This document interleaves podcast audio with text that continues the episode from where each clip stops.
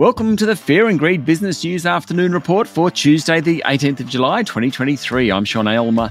Every afternoon, we've got the five stories that happened today that you need to know about. Story number one: the S&P ASX 200 closed down just a touch to 7,283 points, with the real estate investment trusts and telcos leading the way down, while healthcare companies were among the best performers. If there was a trend, it's probably less risky assets did well, but all in all, it wasn't a massive trading day. Among the large caps, CSL did well, up 2.2% following a run of poor days recently. National Australia Bank was up 2% and ANZ wasn't far behind, but there were a bunch of companies that didn't do so well. Aristocrat Leisure was down 2.7%, while Telstra was off nearly 2%. Transurban, Woodside, and BHP were also poor performers. Among the better performers were construction and mining contractor NRW Holdings, which finished up more than 5%. The best of the top 200. Payments Group Block and AGL Energy also were among the better performers. Lendlease's share price tumbled 5% after it said it plans to sack more than 10% of its global workforce. That's about 740 jobs. Investors are worried about what it means for earnings. And the share price of rail freight operator Aurizon fell 5% after it downgraded its earnings outlook. Story number two Victoria has abandoned plans to host the 2026 Commonwealth Games, saying the cost has blown out to up to $7 billion and the state can't afford it. There's been plenty of blowback from politicians, community groups, the Commonwealth Games Federation itself, and a bunch of sporting organisations from hockey and volleyball through to netball. Mind you, New South Wales, Western Australia, South Australia, Queensland, and Tasmania were all very quick to say they're not interested in hosting the 2026 Games. Prime Minister Anthony Albanese said it was a matter for the Victorian government before adding he's looking forward to the Women's Soccer World Cup, which of course starts on Thursday.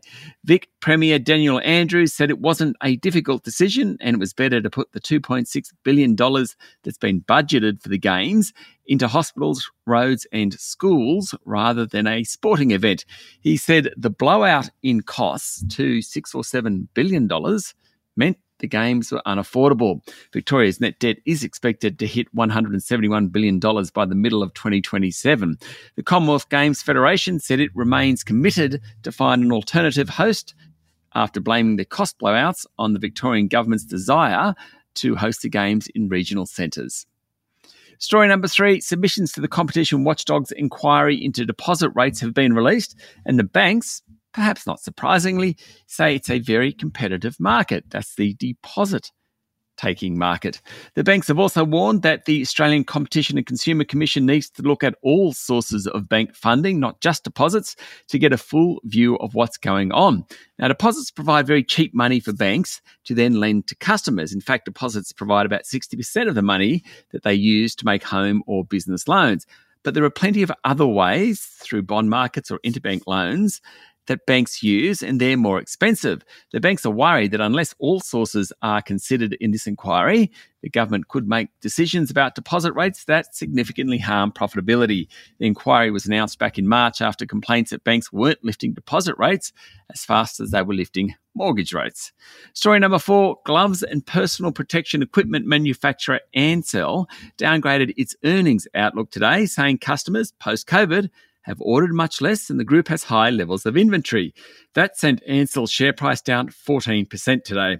Ansell's earnings during COVID were very, very strong given everyone wanted their products. The group's share price went from about $29 pre COVID to $42 peak COVID. It's now just over $24. Ansell is heavily exposed to the global economic slowdown, and given most of its products are fairly commoditized, it doesn't have a lot of pricing power. The downgrade also reflects foreign exchange losses, higher interest costs, and a higher tax rate. Chief Executive Officer Neil Salmon said the group's organizational structure is overly complex and that it's getting in the way of the company's effectiveness. And finally, story number five Chinese property developer Evergrande has, for the first time, unveiled the scale of financial losses incurred by a 2021 default that sparked a crisis in the country's property sector, a crisis that China hasn't really recovered from. The group, which is in the midst of a lengthy restructuring process, reported losses of about $100 billion in 2021 and $22 billion in 2022. The reports are a rare glimpse into the scale of the company's problems, given the lack of disclosure and complex discussions with creditors that have been going on. The company at the time of its default had borrowed about $20 billion from international creditors. That's it for the afternoon report for Tuesday, the 18th of July, 2023. Michael Thompson and I will be back tomorrow morning with a Wednesday edition of Fear and Greed Business News. I'm Sean Aylmer. Enjoy your evening.